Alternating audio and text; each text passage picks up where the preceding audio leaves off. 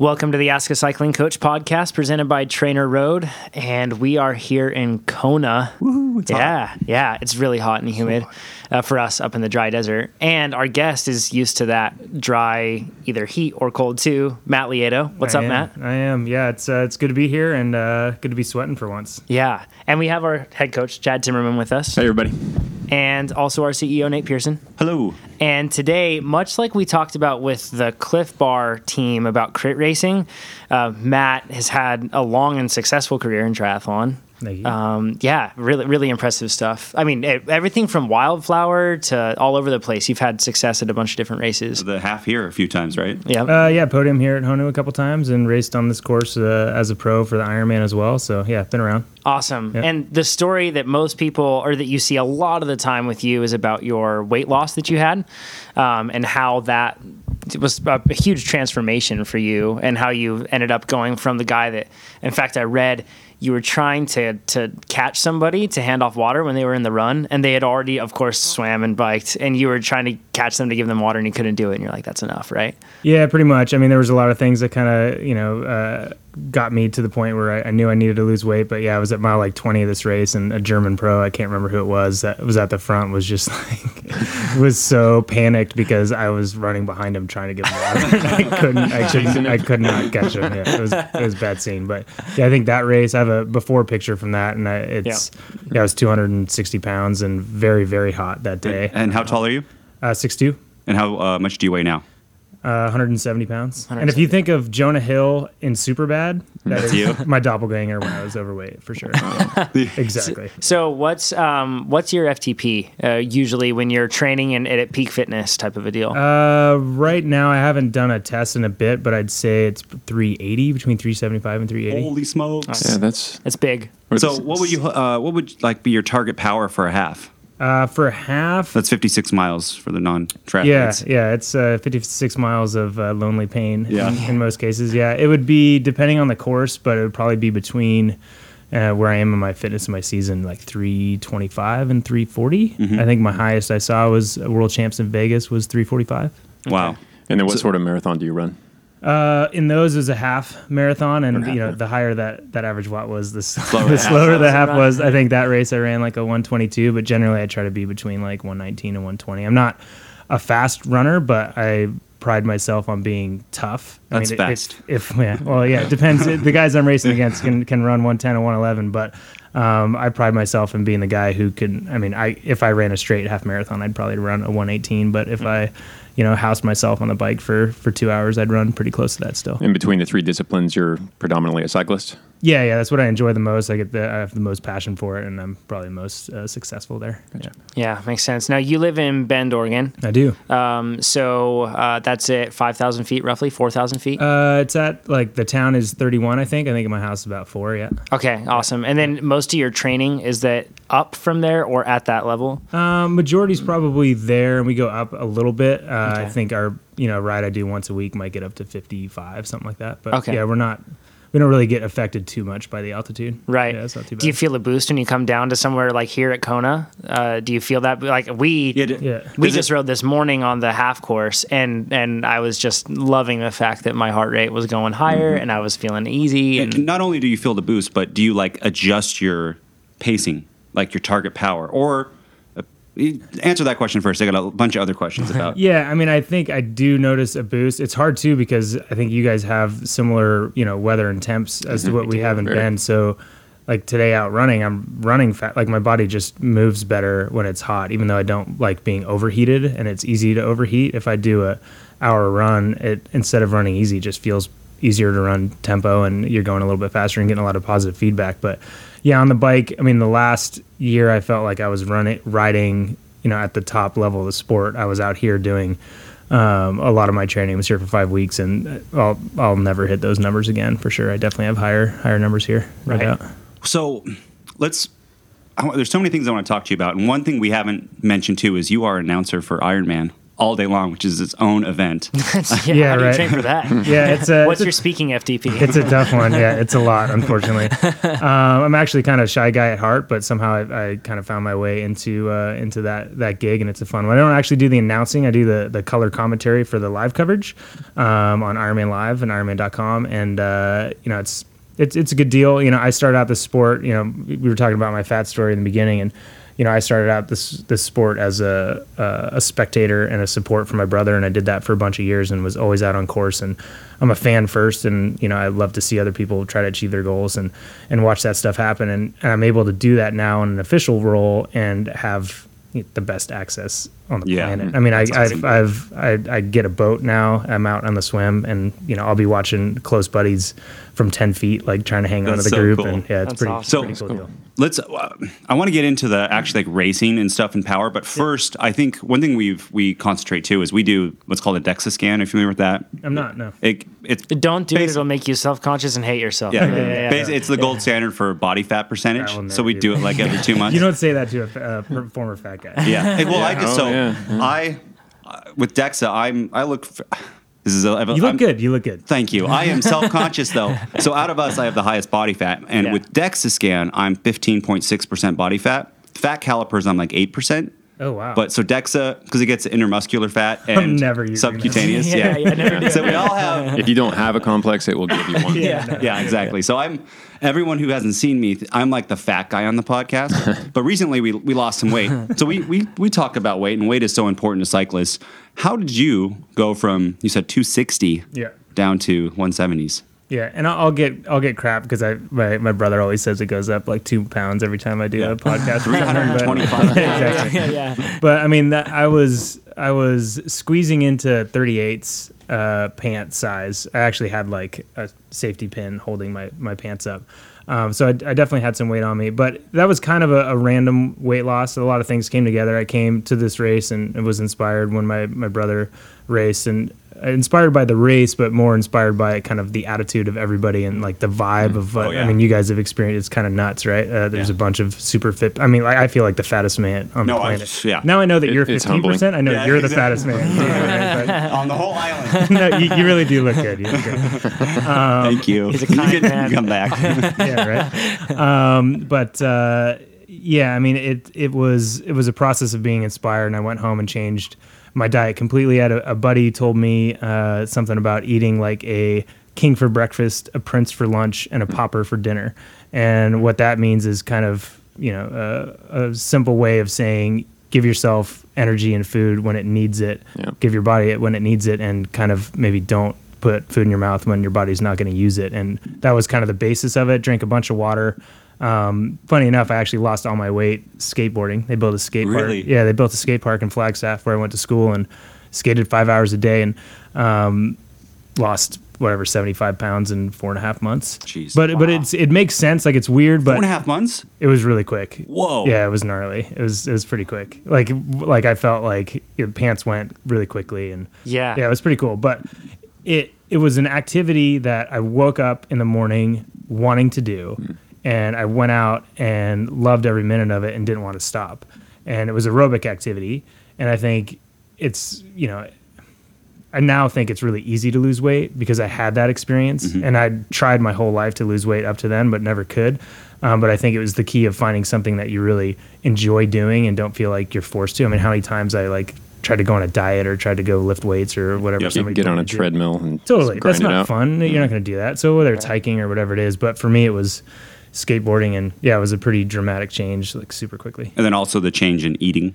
Oh, absolutely. Was there a big change? Yeah, yeah, yeah. So that that Prince uh, or King Prince Popper thing, I also uh, walked around with a, a Nalgene bottle. Now it's a Hydro Flask, but walk around with that, and every time I was hungry, I'd just drink 32 ounces of water. And what was the composition of your meals? I mean, did you take anything out in particular? I did actually. I, I did take. I did take. Uh, I was like back then. I called myself a vegetarian, but I think I still ate like chicken and fish or something. I don't know. They're, they're, It's they're kind of cool, like that- veggies. It kind of was right. yeah, yeah. Uh, but yeah, it was mostly vegetables. I didn't.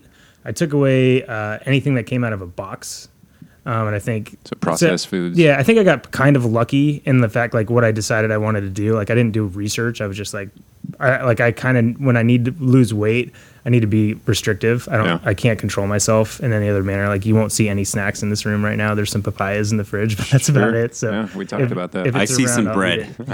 yeah, yeah. There's some bread. There's some We're in- peanut butter and some bread. Matt's hotel room.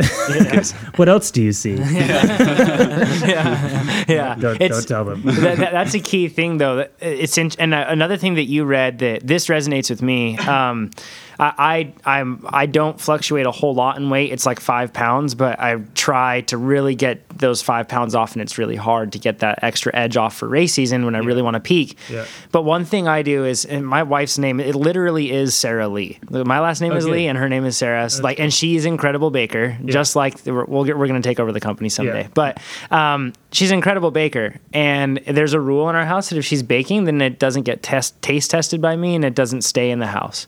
Like Okay. Yeah, if yeah, she's yeah. baking, it's for somebody else. Like if I leave Yeah. anything in my house, I know you said that. Yeah. If I have sweets there, I, my mind is on those all the time. Totally. Is there a certain way that you get around that, or do you just get rid of them like that? Uh, I kind of just don't have them in the house, and if I do, I know that like I have to be okay with the fact that I'm gonna have a you know Yeah. a, a head conversation So where I'm just gonna eat it all. But you're not getting super scientific about it. You're not hitting the books. You're just eating what makes sense, kind of. Is that what Uh, now, yeah, Or, sure. or in the process of this 75 pound. Yeah, in the process, yeah, it was just kind of things that made sense Yeah. to, to kind of get rid of, and I, I didn't really know that about myself as far as not being able to, um, you know, control myself to, to that extent. But yeah, I mean, it just, I mean, once you get the metabolism rolling, I mean, Mm-hmm. I mean, do the math on how many pounds a week I was losing. Like, Yeah, was- that's a it's lot. it's Like because 3,500 calorie deficit for every pound of fat you lost. Yeah, Um, so it's, a lot. It's a it's lot. a ton. Yeah. Yeah, and I and I was exercising a bunch too. You must be a great skateboarder.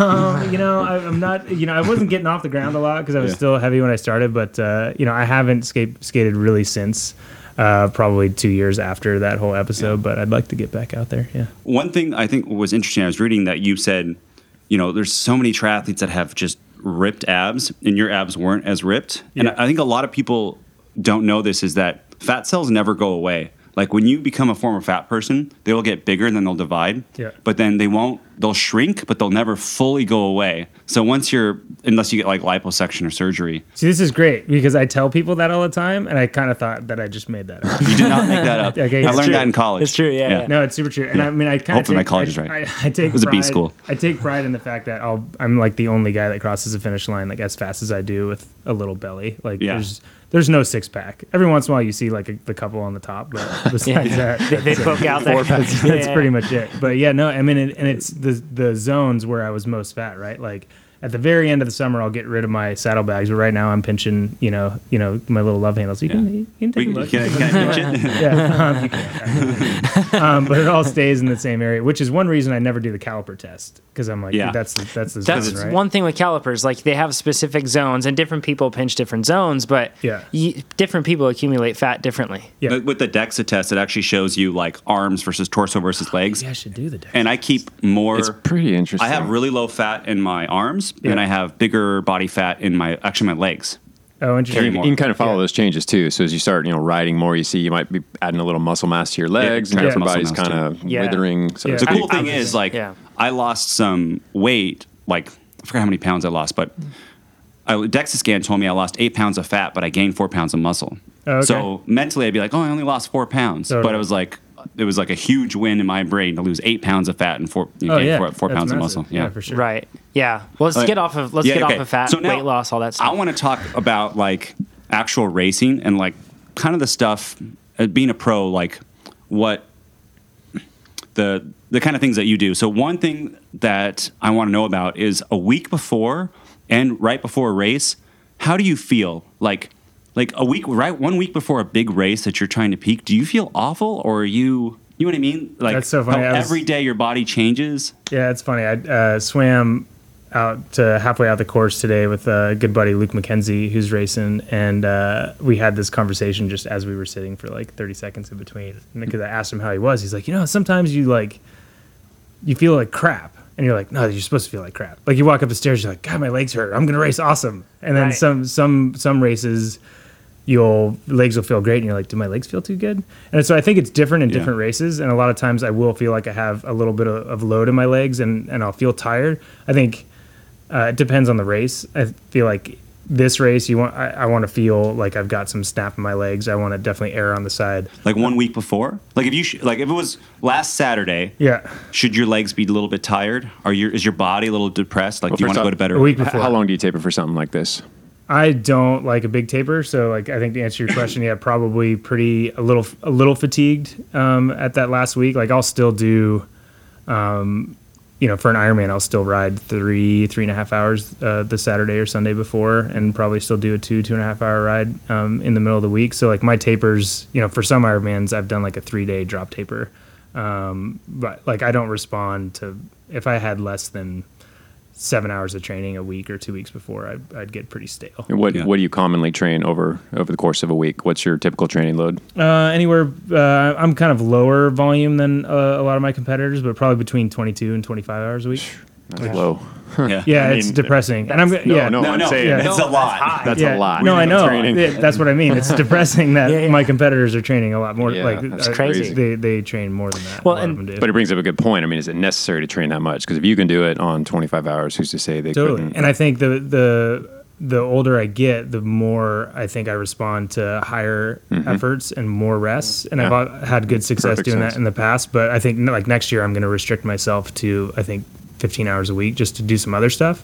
But I imagine I'll actually probably it would be fun to follow some up with you after that Yeah. or Yeah. at the end of that season. Yeah. Well, so there's a lot of pomp and circumstance that are, especially at a race like this. Yeah. So what do you do? Like, how do you avoid that? Because I could see, especially just walking around Kona, it is incredibly hot and humid. There's so many Just athletes that we, and there's so many athletes that we see that are out walking around checking out the sites. I mean, you can't suck all the fun out of it, but Totally. what do you do? But if it's your job though as a Yeah. pro, Oh, as a pro, Yeah. it's a different. Like, do you I- just sit in your room? Yeah, you probably haven't seen a bunch of pros walking around. Uh, yeah, there's a bunch of sitting in your room. Um, I mean, I like to bring a bunch of movies or make sure I've got some some stuff downloaded and uh, kind of movie week uh, the re- week before the race. But especially this race, there's more like sponsor obligations. That's mostly what the the pros are going to have to deal with, and the ones that have done it for a long time or the ones that you know are a little more self confident will tell their sponsors, you know what, I'm done after Tuesday. And like most people that I know don't do anything after Wednesday, like midday. Um, but you could try to restrict yourself. And like I have a couple clients here racing, and I'm like, man, go enjoy the expo. Like that's part of the deal. But like, like do that Tuesday. Like do Yeah. it early, chill out, and like. Yeah, you- you're gonna have to go for a drive and do something with your significant other that you know is supporting you. Or kids. Um, yeah, totally for sure. But um, you know, try not to to be on your feet too much and and sweating. what do you do to eat then? So like you, you're normally as a triathlete, even though you're weight loss, you're 22 hours a week. You're probably eating a ton of food, Mm-hmm. and then you're reducing on the taper. Plus, you're at a hotel, like you can't get your normal food. Totally. So what do you what do you do? Do you bring something? Do you have support? Do you so right now we're in a hotel, but do other pros like rent a house and have somebody help them with their food or Yeah, I mean, I think I think a lot of most- energy. Yeah, it is for sure, and I think most pros will do a condo of some sort. The hotel's not that adds a stress, um, undoubtedly. Uh, there there are a couple cool shops around here where you can get like prepared food and that sort of thing, but you want to be able to eat when you're um, when you're hungry, and I think you know a lot of triathletes maybe put more food in their belly a couple days before the race than they're supposed to, but you know if that's how you deal with being stressed out, that's fine too. But um, yeah, I don't think pro triathlon's a little behind some of the other sports, so there's no like you know chefs or anything like that. But you don't uh, have the sky bus out there. no, no, I haven't seen the Skybus yet, but I, if I do, I'll be knocking on its door. But uh, yeah, I mean, I think you've you've got to come prepared. And for me, you know, I'm a celiac, so I have like my own uh, issues I have to deal with. And so whenever race I go to, I like I pack a carry on or a bag full of the stuff I know I need, and it, it's way easier than it used to be. But you know, five years ago, I would have a 15 pound bag of food that I had to carry Wow. with me. What about so now talking about f- food a little bit more? The day before the race Yeah. and the morning of. Do you do any? Do you change your diet like more carbs the day before the race, and then what's your what do you do morning of? Um, I do a, a little bit, a little bit more carbs. I try to do the carb thing like two days out, and then try to eat mostly normal the day before. Um, but I always have like pretzels or something with uh, some good sodium and some like easy carbohydrates that I'm snacking on the day before the race. Um, so I, you know, have stuff to eat, but also so I'm not like I find I overhydrate too. So if I'm eating uh, something like that, I, I will tend not to overhydrate too much and be flushed out for the race. But um, big carbohydrates is two days out. Day before is kind of normal, but yeah. How do you know if you're overhydrated? I just have like massive cramping issues in a lot of races, and the races where I haven't overdone hydration the day before the race are the, are the races where I tend to be okay. Interesting. Yeah, and I'm, I'm not like waking up in the middle of the night peeing. Yeah, doing that. I've done that as uh, I used to do triathlons a lot, but I would, you know, you just get so, as, especially triathletes, it's like, Oh, yeah. are weirdos. Yeah. like I know I'm I'm a weirdo, but I'd Yeah. be like, oh, I need to drink all this stuff, and I'd be Gatorade. I'd like measure my salt and Yeah, yeah, totally. Yeah, yeah. There's definitely interrupt sleep. And Yeah, there's definitely that, and I used to be a little bit more that way, but I've chilled out a little bit. But yeah, and like race day, I do for an Ironman, I I do pancakes, and I'll do pancakes with like you know some extra sodium in there, and I Like, them what time? that- Uh, three hours before the race, probably, um, and uh, you know, load that thing up. I mean, you know, if you go for if you're going out for a six-hour bike ride, Yeah. you know, if I have a big thing of pancakes or a big meal, like I feel like at the end of that ride, like I'm I'm feeling good and I've got good energy, right? So I make sure I'm doing that. There's a lot of, I mean, I think there's ways to maybe help your set your digestion up a little bit better for Ironman. I know a lot of coaches have I know a bunch of athletes that'll be here just eat or eat apple sauce. Is the Wow. only thing they eat the day of the race. On race day. Yeah, Wow. like a big ass thing of applesauce. I'm like, dude, the, really? Like this kind of sucks already. Like the last thing I need to do is eat a big thing of applesauce. You know, I Right. enjoy myself a little bit. So, um, you know, I think uh, you've you've got to have things that you want to you want to eat and you want to enjoy, right? I know Chrissie Wellington. She said you used to eat like an English muffin with some cream cheese on it. Someone's knocking at the door. Should we go get that? It might be the housekeeping. I think Okay. is the problem. Go on ahead. Let's Yeah. get it. Let's see who it is. Hello? Do you, want me, do you want any service or are you okay? It's housekeeping. We'll cut this out. Maybe. maybe we'll cut it out. Maybe we won't. It's authentic. So how do you do you like for the pancakes? Do you just restaurants always have pancakes, or do you like? No, To so bring I've got yourself? yeah, I've got the Oh, gluten free gluten-free, thing. yeah. Yeah, so I, I'll corn? usually um, it's like an almond flour tapioca Oh. thing. Usually, um, the day before the race, I'll usually have that as maybe one of my snacks and kind of do the whole prep, so I'm not waking up at five o'clock. In the That's morning smart. trying to That's do huge. How many calories do you think you have? It's been a while since I've did, done it for an Ironman, but I want to, it's probably between 800 and 1,000, something like that. Okay. And one of the last times, you guys are from Reno, so you probably are aware that Lake Tahoe Ironman Oh, yeah. was canceled a couple years That's ago. So, yeah. yeah. and that was my big my big race two years ago. It was my whole season was around, and I went and, and did the Such a event, and it- and it, got canceled. But the biggest bummer is like I'm like in the water. I'm like, dude, I ate 2,000 calories of pancakes. What am I gonna do? Better start swimming. I felt terrible. It was the worst thing ever. But um, yeah, I try to. I, I I might overdo it more than some, but um, yeah, I want to enjoy myself. So, So- I like the pancakes. talked about food enough. Let's switch to tactics on the bike because I think normally how age groupers do it is, at least how I used to do it. I wasn't ever at the front of the race, but I'd pick a power number and I'd just ride that power number, and I wouldn't care like the the And you wouldn't just randomly pick that. You would know No, more yeah. or less what was sustainable for a yeah certain yeah period in, in training and stuff. But I wouldn't go with like the ebbs and flows of the race or try to be in a certain pack with people. Sure. But in the pros, I think it's different, and I know. Oh, yeah. There's supposed to be no drafting with the 10 meter rule. Yeah. And I know Specialized did um, something in their wind tunnel where they they measured it like seven, and there was drafting And then they effects. still a extrapolated it after that. Yeah, because they didn't have a big enough wind tunnel. Yeah, yeah. But someplace yeah. like this is so windy, which I think will, you know, if you're going to a headwind, it's got a. Yeah, I mean, there's not often a block headwind here. Right. Um, on the way back, there is, but on the way back, it's usually a little bit more broken Strung up. out, But they yeah. do. I mean, I was been talking a lot of, about this in the last day. Actually, people talking about wanting to change the rules or if the rules are fair. And I think the the that distance, they say there might be like a eight or 10 percent uh, advantage for being behind um, in a group like that. But for for for me and knowing as a pro, when that happens, you'll see guys riding legally, and you'll see the guys in the back will be feathering their brakes, right? And like if the, if the the drafting rule is, I think it's twelve from like front to back or something Yeah. like that, something weird. And so if that athlete is feathering their brakes, they're probably going to eleven or ten. And then they're sitting up, and then they're going back out to twelve, and it's They're not still benefiting right there. they're still benefiting, but if you think about what's happening to power, so like all this stuff we're talking about, like, oh, if you're sitting 12 meters, there's no advantage. But if I'm getting to that point where I'm getting to 11 or 10, which happens a lot during a race, the 15 seconds before I'm getting to that 10 meters and the 15 seconds I'm, I'm 15 seconds after I'm out of that 10 meters back to 12, your watts are way down. So if we're talking like pedaling to pedaling, sure, maybe it's only eight eight percent. But if you're looking at normalized power and like real hmm. power and what's happening, it's it's got to be a huge effect. And you know, Totally. I, I was telling the guy I was talking to yesterday about it. Last time I did this race, or maybe it was two times ago, I was on the bike with Timo Bracht, Normann Stadler, and like three other really strong guys. Normann's like one of the best cyclists Yeah. ever done, done done this race.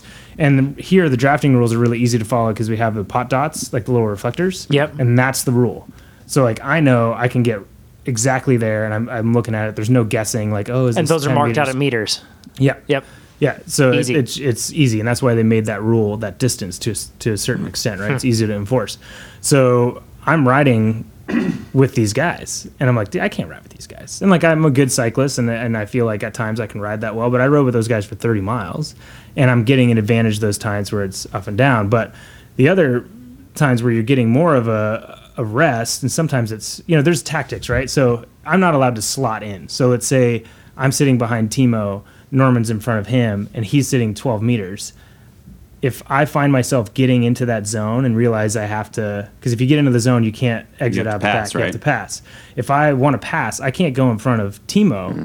because then I'm eight meters back and I've made Timo hit in his brake. So I'm now drafting until I, I go back, right? So I have to go all the way around You have to pass everybody. pass everybody. So that happened. Uh, so, somebody in front of me hit the brakes, and I was like six in that group, and the officials there, and I you know ride legally anyways um, all the time. But somebody who hit their brakes, and I find myself having to go around. I'm like, oh man, here Oh, we man. go. And dude, I was dude, and I was like 420 watts, and just crushed. And I'm like in these conditions, and I know how long this race is.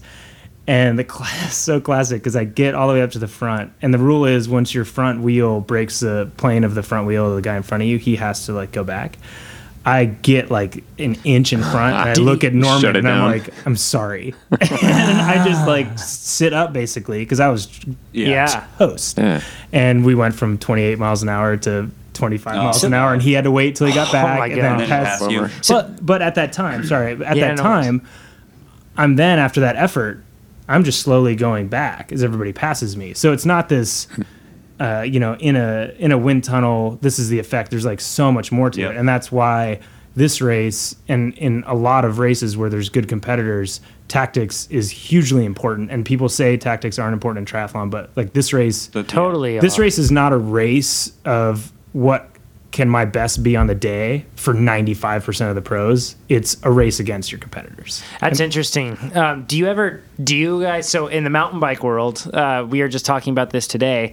Something that we do, uh, we, we sabotage other guys whenever they're close on our wheel and we're in a technical section. Run into a rock, The yeah. thing that we do in the pro, on, on, in the pro ranks is we, we feather our brakes or tap our brakes in an, inopportune moment to Yeah. stop their momentum. So then that makes them get off.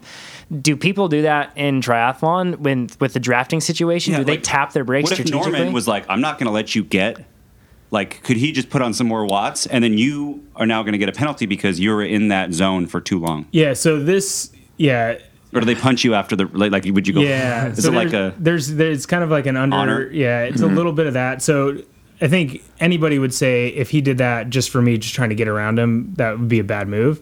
Um, but and I've used it in the past, and now it's like people say it's not a cool deal. But like when there's guys drafting on, like back in the day, this is a long time ago, guy was drafting off me all race, and finally an official came, and whatever happens when the official comes, you hear the official, and then he goes to pass, so he doesn't get called for a penalty, and I just kept on the gas, and he got Yep. a penalty. And for me, I'm like, okay, this guy's deserved You a earned it. penalty for two hours. Yeah, and he gets one. But now I think there's people are maybe less stoked about that because it's you can't always be confident that you're making the right call. In that Right. situation, I felt did. But so there's not a lot of that. I think. Uh, and I mean, mountain bikers are just cutthroat, right? That's yeah, we are.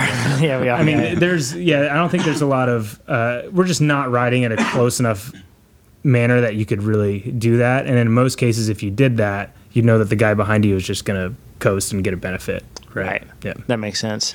so would you guys like work together?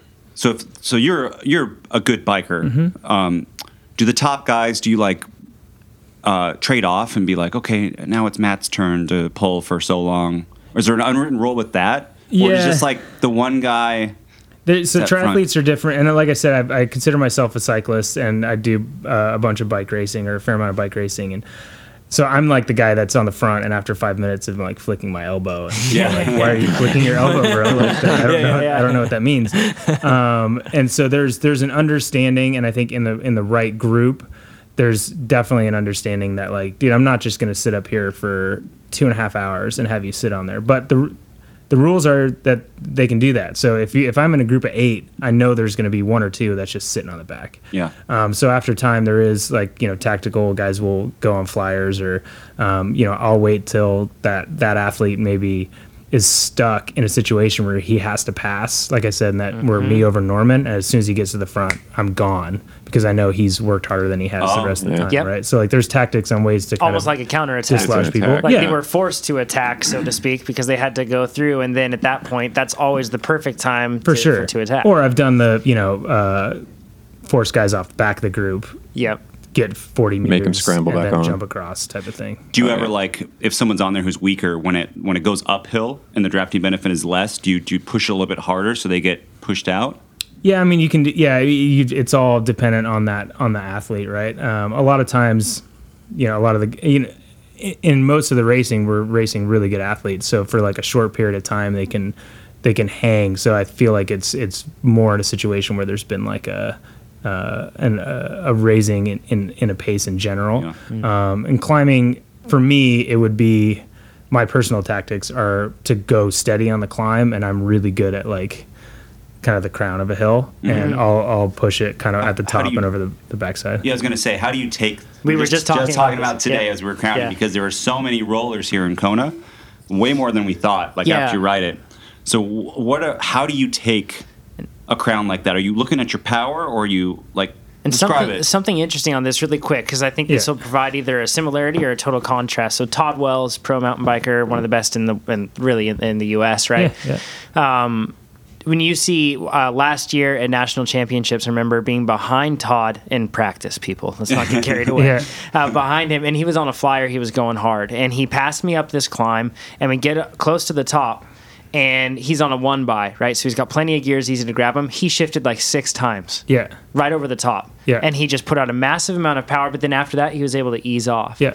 And I've seen Howard Grotts do the same thing, Stephen Ettinger, all these mountain bike guys. And, and granted, their power profile is very staccatic, like, or staccatic, like the whole way through. Mm-hmm. But it's what they're doing there is they're looking at every foot of that race and they're trying to think of you know in terms of how much speed am i carrying for every foot on this race like trying to maximize that. So so they shift up like crazy. They have a spike of power output but what do you do?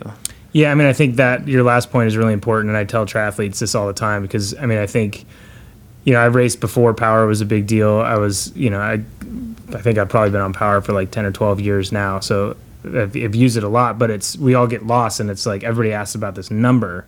I'm like, no, it's not the number. The goal is for you to move yourself as quickly across the course as you possibly can. And in a time trial, you know, it's similar to mountain biking because, you know, it's a solo effort to a certain extent.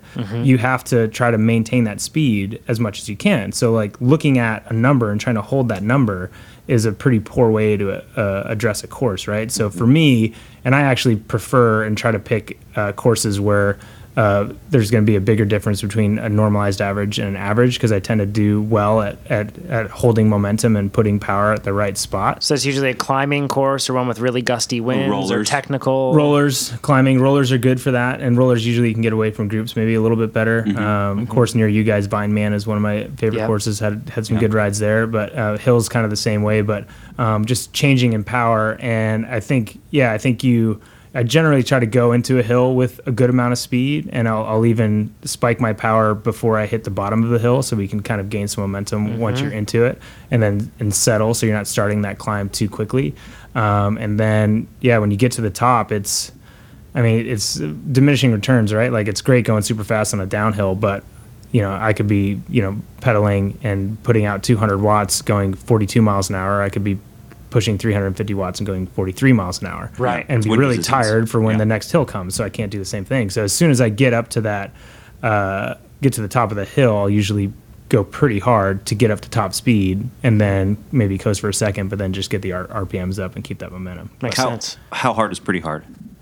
Uh, yeah, I mean, it depends on, on the course and what I did on the climb, but I'll usually generally probably hold the power that I held on the top of the climb for a bit on the descent. So yeah, that's what no one does that, right? Right. People Yeah. go, I'm at the top, thank go- God, right? Yeah. No, dude, and like Yeah. every time I break away, especially in Ironman, it's much easier. Half it's harder because guys are there's more to play with. But um, you know, I'll I'll just keep the pressure on on the top of a hill, and you know, on a climb, I'll probably go up to 350 watts, 340 watts, and over the top and down, I'll hold that for a little bit, and then once you get a gap.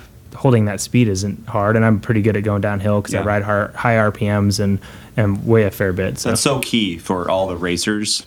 Like it just in general. Mm-hmm. And then as you so as you crest that hill and you start going downhill again, your as you said, your power is not going to affect your speed as much because you're going to start, you know, uh, hitting wind resistance. Yeah. So the the best time is on the climb, and then that flat part is where people they think the climb's Everyone over. eases up. Yeah. Yeah. Like, and you're in the wrong gearing. Yep. Right. Yeah. And uh, you're just not. It's a. I think a lot of it's mental. Totally. For sure. Like when we crest that climb and we don't see a climb in front of us anymore. Yeah. But we are very good at like giving ourselves that Snickers, so to speak, for that effort. Like, good Yeah, job. You good made job, it yeah. up the hill. Yeah. You can relax now. And Yeah. and that that's slow. Yeah, Right. That's sure. not the fastest way to do it. And then Matt, you say you're a high RPM rider. What what is that for you? Um, so like good races I've had like on this course, uh, I've had good bike splits, and I believe I was 98 one year and like 101 the next year. Um, but uh, yeah, I mean studies are showing now maybe that should drop it down a little bit, but I've always performed well over high RPMs. Yeah. Maybe Yeah. it works. Yeah. Yeah. Yeah, So- no doubt. for pro mind games, I remember a few years ago, Macca was like on wherever he was, but he was talking about all you bikers, you know, we need to go really hard, right? And he's a runner, but he wanted to Yeah. get a gap on Crowie. Yeah, he could ride a bike pretty well. Yeah, exactly. yeah, But he yeah. wanted, he also though wanted help, right? Yeah. So in the pros, um, th- there's some guys, your brother being an exception one year, who just they do really well on the bike. Yeah. Right. And then uh, you you almost know they're not going to run very well. Yeah. But sometimes they'll give a, a ride Yeah. to a good runner, right? Like, uh, Yeah, I mean not intentionally probably. yeah. And in so some that's my question: it- is does it happen intentionally ever? Yeah, I mean, there's uh, somebody was talking about that last week that Macca had somebody that was like working for him, but Yeah. on this stage, I don't really see that happening. I see p- people that have uh, goals that are you know similar, um, where maybe that guy's going to ride that pace anyways, and he knows that if Macca's two minutes off behind the bike, uh, he's going to outrun him anyways. So might as well tow him along and get Yeah. turns, you know, because Yeah. Macca is a He'll really- take a was, turn. was a strong cyclist. Yeah, I Totally. mean, depending. We don't get too much in into go off tangent here, but um, yeah, I mean, I think uh, you've got to play your card, right? And people, you know, would say that my brother, you know, tired himself out and some, you know, didn't run well because he rode too hard.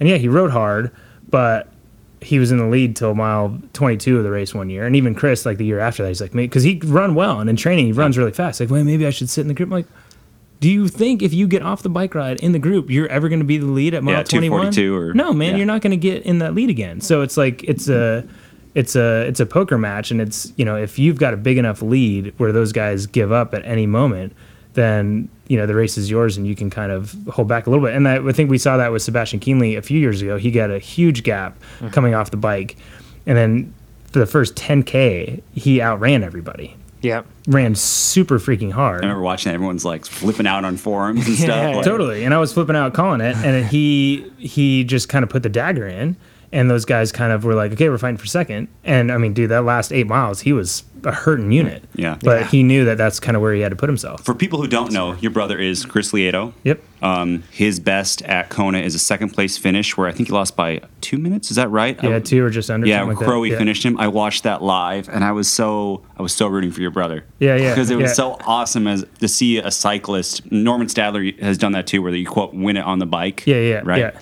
So your brother, can you describe?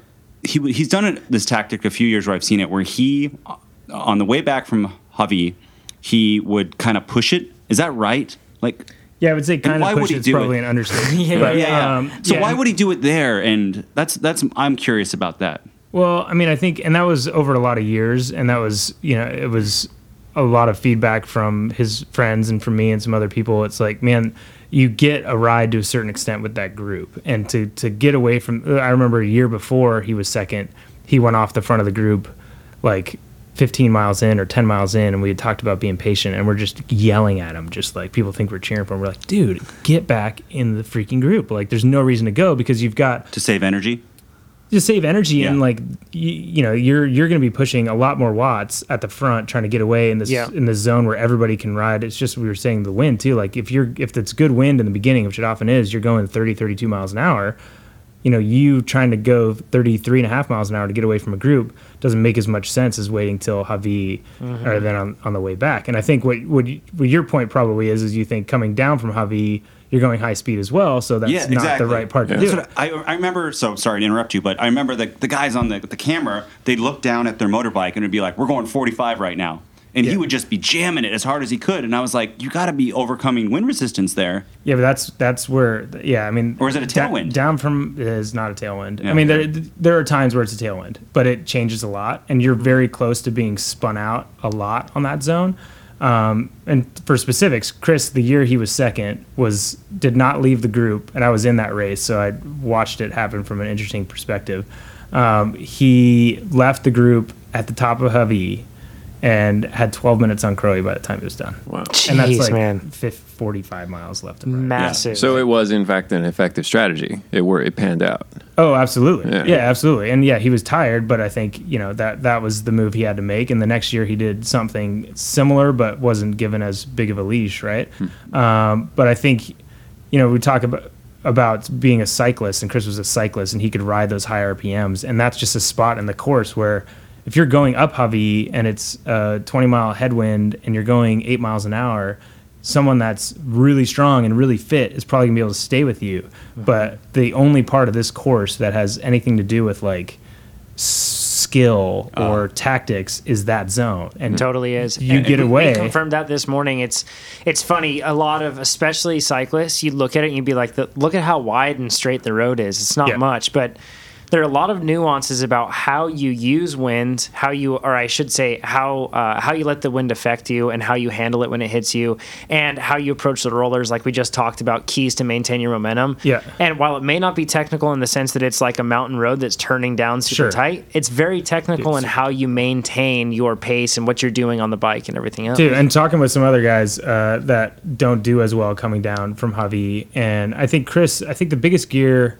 I would race with a 55 on that. I think he was able to do it with a 54 11, um, and now he can get 10. So people have like the gear to be able to do it. But a lot of guys think, oh, just I'm spun out. So they'll be like they'll coast for a little bit. But what you don't realize is that it's that course is so undulating that if you don't have the skill or the gear to be able to be spinning, you're going to miss these little micro doses of when you could be putting good power down on the pedal, Yep. right? And and yes, normally you wouldn't say on a descent you want to be touching 300 watts, but that's where the freaking race goes. Yeah, that's And not every- a strict descent either. It rolls. yeah, no, Yeah. it totally rolls. And that's the other thing. And I've, I was telling you guys earlier that I had a race on the same course, the Honu 70.3, and got a lot of time with my competitors in the same zone because I've, I can descend that quickly. Yeah. But then you hit these little climbs that are two or three minutes. And if you have, if you're working it of, you know, finding that balance of riding low RPM or low uh, watts at higher RPMs and Low then, force, yeah. yeah, and then hitting uh, those climbs at 400 and 420 watts getting over them and getting back up to speed.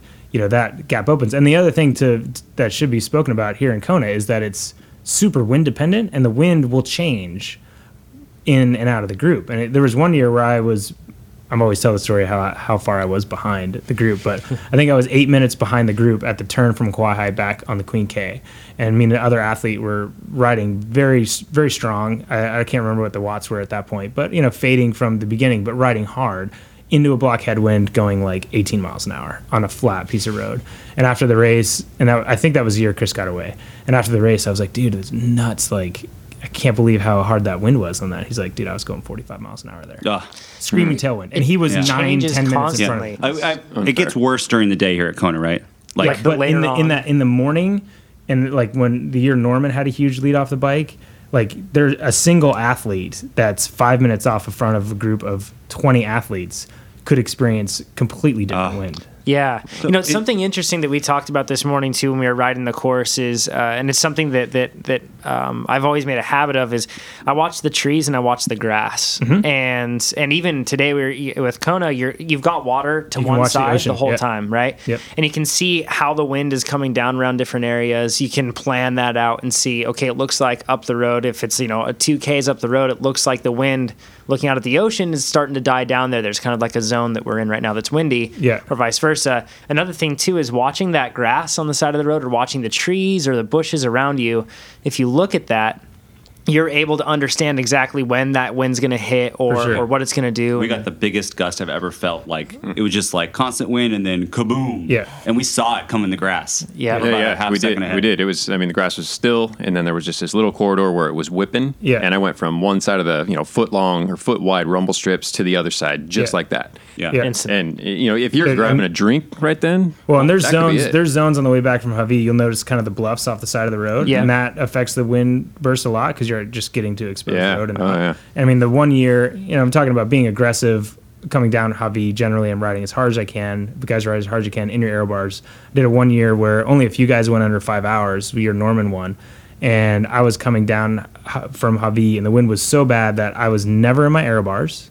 Didn't drink any water the entire time. Wow. And I had one gust in particular that got me from white line all the way to the other white line. Goodness oh. Yeah, gracious. like you're you're counter steering. It's crazy, and like there was nobody there, so it was fine. But it's it can be. You bring up an interesting point right there, though, that you didn't just grip onto the bike and fight it super hard, but and we were talking about this earlier. Yeah. You almost sail the winds, right? Like when the wind hits you, it's not as if you you don't just try to hold your line specifically. You allow yourself to move laterally. Yeah, and you almost like road. Shoulder into it too. Like if Mm. I've got a if I've got a wind off my right shoulder, I'm gonna kind of let it take Lean me, bit, and then I'm gonna lean into it. And uh, like I said, I sometimes I uh, annoy you know cars if it's an open course or officials because I'm taking up more than probably the allotted space, but um, you get a lot of speed that way for sure. Yeah. How are the pros in the aero bars? Like, because you know the triathletes get in the age group. I know they're Oh, not as get- good. Yeah, but yeah, what yeah. about the pro level? Is everyone really good handler, or Wait, are is you it, disrespecting triathletes? ability to make sure? I am. Nate's a triathlete, and, And you know what? This Just- is I I'm am- kidding because I, I do constantly. I am so bad ever. at back, bike handling. I have this on the podcast. I have this evolution of trying to be a better bike handler. These yeah. guys are great. Jonathan's really, really good. But Yeah, that's funny. Yeah, Yeah. I mean, uh, the the pros are always in their bars, and I think if it's a really windy day, you will you see it because you have to commit. I mean, there's times where I've raced out here where I've let the wind take me, and I'm like, a part of me is terrified because Yeah, yeah. if if I do it, if if I don't do a good job, I'm going to fall going pretty quickly, right? Yeah. Um, so I think there's uh, you know there's some separation, but I think most of the time everybody's going to be in their bars, and I think you know in the amateurs it's it's varying, and again everybody has a different skill level, but in general now too it has changed. I think since my my brother uh, was so effective off the front is everybody's super super aerodynamic. Yeah. Um, he was always that way, and I think that's part of what kind of separated him. But um, so I think you see some kind of crazy positions that might, you know, works well on paper, works well in the wind tunnel, works well on nice courses that don't have a bunch of wind. But you know, if you're doing the, um, you know, praying mantis and you don't have good elbows control, together, like you know, yeah. you're not going to be able to buck back at the wind if it if it hits you, right? So I That think makes that sense. it definitely affects. which no means doubt. in a situation like that, you're forced to ride sitting up. you're forced to ride sitting up, or you're just tentative with the power that Yeah. you're putting down on the pedal, Gotcha. right? For That's sure. That's a good point. Yeah. I just have a couple more questions. Back to food. Yeah. when you're on a bike course, 70.3 or an Ironman, what are you eating? Or are you eating? Or is it all liquid? Yeah, I mean, I uh, I try to eat three to four hundred calories an hour. Um, so I do um, a little bit in a hydration uh, formula, and I'll do a little bit uh, of water. Uh, but then I'll get I get most of mine in solids. So I'll use picky bars, uh, and I'll use uh, They're super good, by the way. yeah, they are super. I had two this them today, morning. yeah. Yeah, I had two this yeah, morning. Really good. Uh, and I'll do some uh, blocks or chew of some some sort. Um, but for me, I find that solids do a little bit better.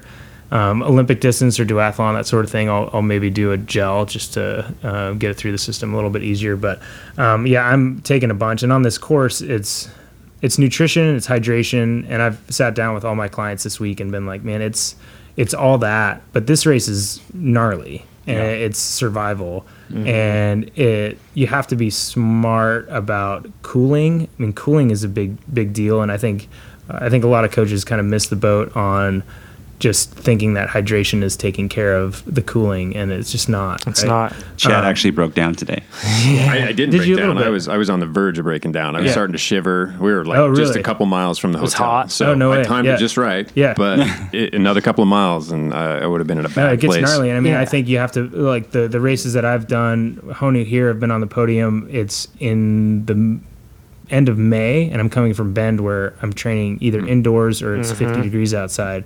So I have like a sauna protocol going in, and then I'll I have ice on me the whole run. Um, I have a little system where I always have ice on me. Do you put those in nylons or like how do you how do you handle the It's ice? just a little bit. It's a secret. All right, yeah, yeah. Um, But no, you I use do- a sauna, you said? Yeah, I do use a sauna. I do a 10 day protocol generally before do I. Dry before sauna or Yeah, yeah, yeah. Uh, I've tried the. Uh, me and my roommate have tried the uh, like the, the steam room or whatever. Yeah. I call Yeah. it the flu the flu closet. closet, It's- dude, it like it wrecks you. Can you share your protocol, or is that secret? Uh, the sauna deal, yeah, it's Yeah. not mine, but uh, it's 30 minutes after a hard exercise. It's exactly what and we, uh, we messed with. Yeah, Yeah. and try not. I don't do any fluids while I'm in, in the sauna, Yeah. and then just try Hydration to on top of it. slowly rehydrate um, on the way back in. I, ch- I generally just do it after swims, so it might be less intense than some people do it. Um, But you're just wound up metabolically and your Oh, body's for sure, hot. yeah. And I mean, it's it's a logistical thing. There's a sauna, or it's, yeah, Sure. it's at the pool, so it's easy to do. But We might get one in our office. Oh, really? Just because, yeah, Yeah. we train at the office indoors. And I've got one in my basement, and I did exactly that Oh, thing really? heading Yeah. into what was going to be a hot race. Turned Yeah. out not to be a hot race. Um, Oh, you still get a boost, Oh, I think. yeah, Yeah, absolutely. An for sure. aerobic boost. Yeah. yeah, Yep. absolutely. Um, so I think that's important. But I do think whatever it is, I think there's always people out out on the course that people will laugh at. Like Yeah. uh, Torbjorn Sindballe did a, an article about uh, cooling and how important that was. He was probably my height and maybe 185 pounds and podiumed at this race, which as a cyclist, which is a phenomenal performance. He was the first guy to do like the the white arm sleeves. Mm-hmm. Uh, he had he on the run he did a full long sleeve uh, white like loose shirt and a safari hat and he ran at a pace that he knew because he had in training because he had always come off the bike first with my brother blown up to a certain extent and ended up getting kind of throttled at the end so he did in training did swallowable thermometers and found that Remember that? yeah, he found that he could run if he kept it under 645 or 650 pace. He wouldn't. His body wouldn't get to the point where it overheated. But if he went over that pace, he had like 40 minutes before it was like catastrophic, right? Wow. So one year he he came off the bike just in front of my brother, and I was out on a mountain bike cheering those guys on, and Good man. yeah, yeah. And as as as he right after my brother passed him, he's like, Matt, you tell your brother he must pace himself. And I'm like, whatever, dude. Like he lose, you know. And Chris had got in a battle with Macca, ended up sixth. He totally blew up at like 13 miles.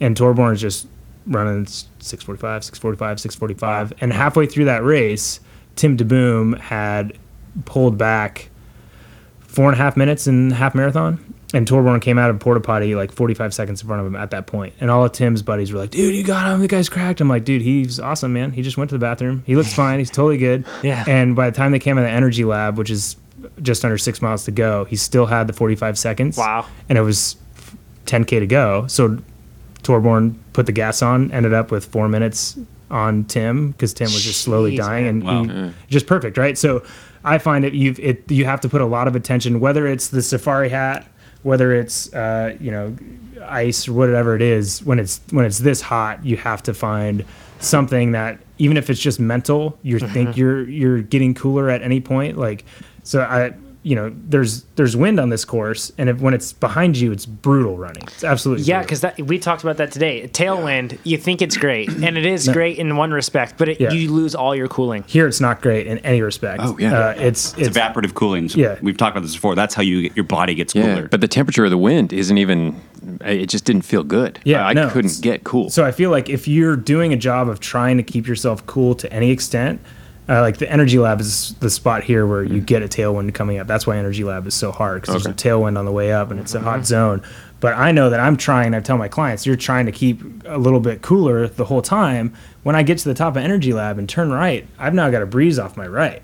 And so I feel I feel that, and it almost feels cool. Where if you're riding that red line of overheating the whole time, Oh. that's not going to feel cool in Yeah. any No. any circumstance, right? So I think that's important. But So I have three quick questions. Yeah. First of all, with the hydration side, or sorry, with the cooling side of things, Yeah. one thing that a lot of people don't um, uh, so so a lot of the time you you hear like different bottles that you get. Yeah. There's a bottle of mix, and then there's like a bottle of water, right? Yeah. And that's really common, like what a lot of people get. But I see a lot of people, especially in the mountain bike world, they just have a they don't have a bottle of mix and water. They have a bottle that they drink and a bottle that they pour. Okay, Um, yeah. Are there specific spots that that you try to cool off when you're on the bike?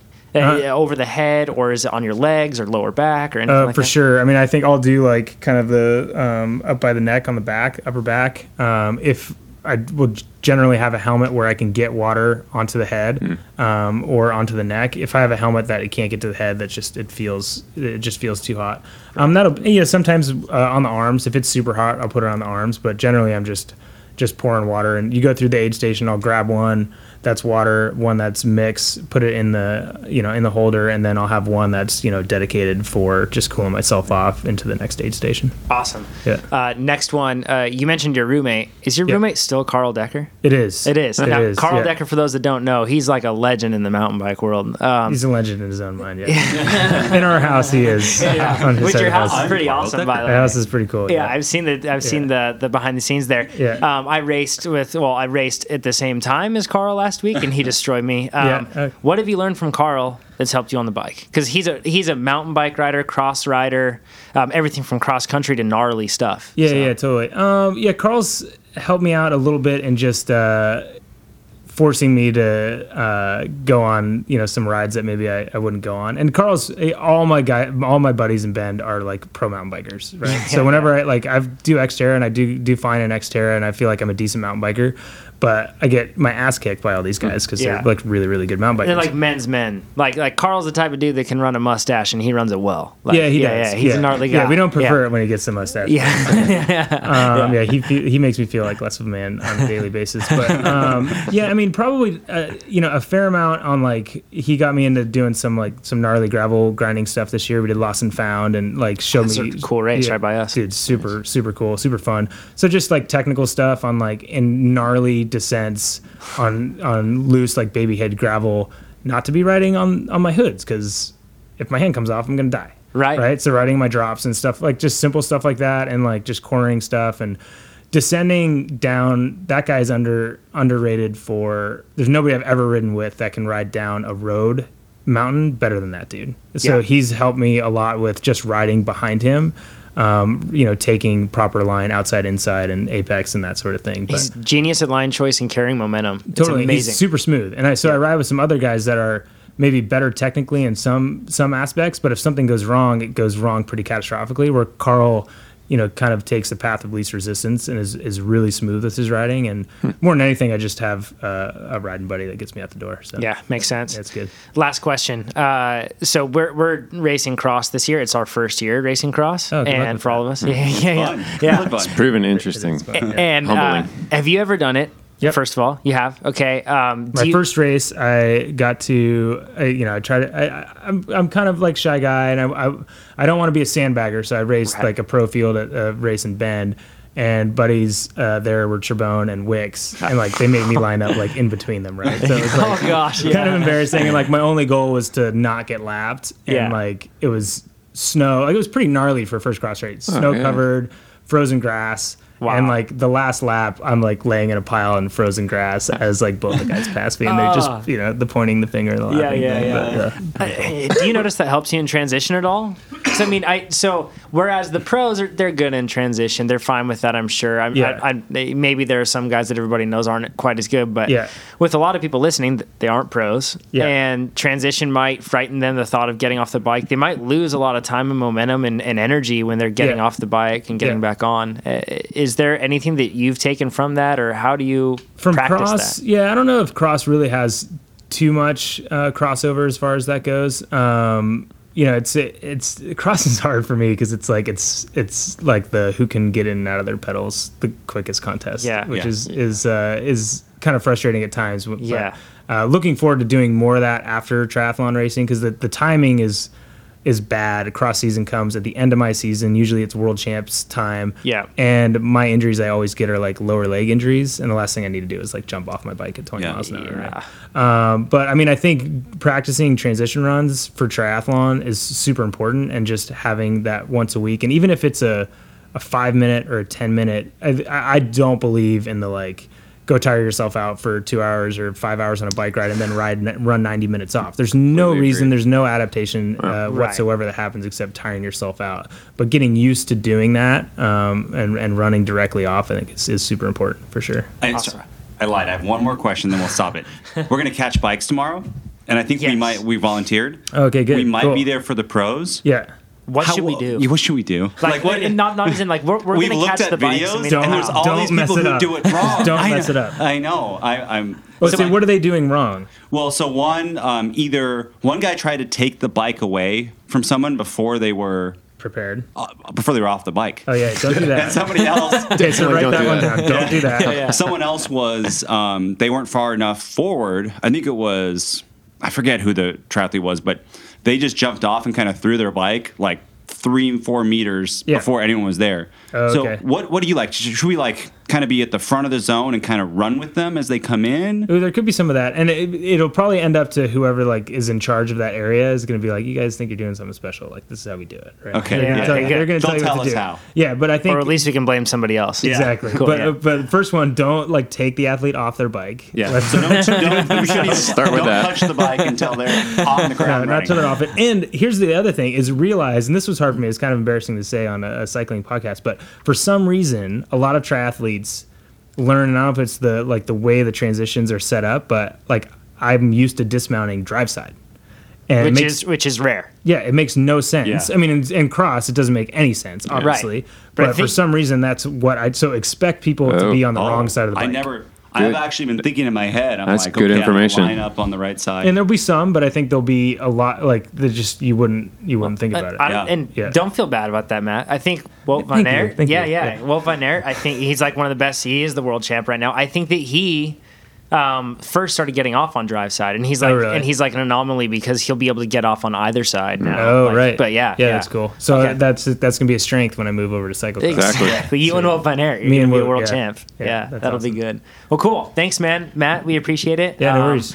I hope that we didn't overtrain you, your voice going into tomorrow. I know. I got yeah. I got Yeah. I got to rest up. Right. Hopefully, this is just a quick one. So Yeah. we appreciate it, and we'll talk to you all next time. Sweet. Thanks so much. Thanks, everybody. Thank you.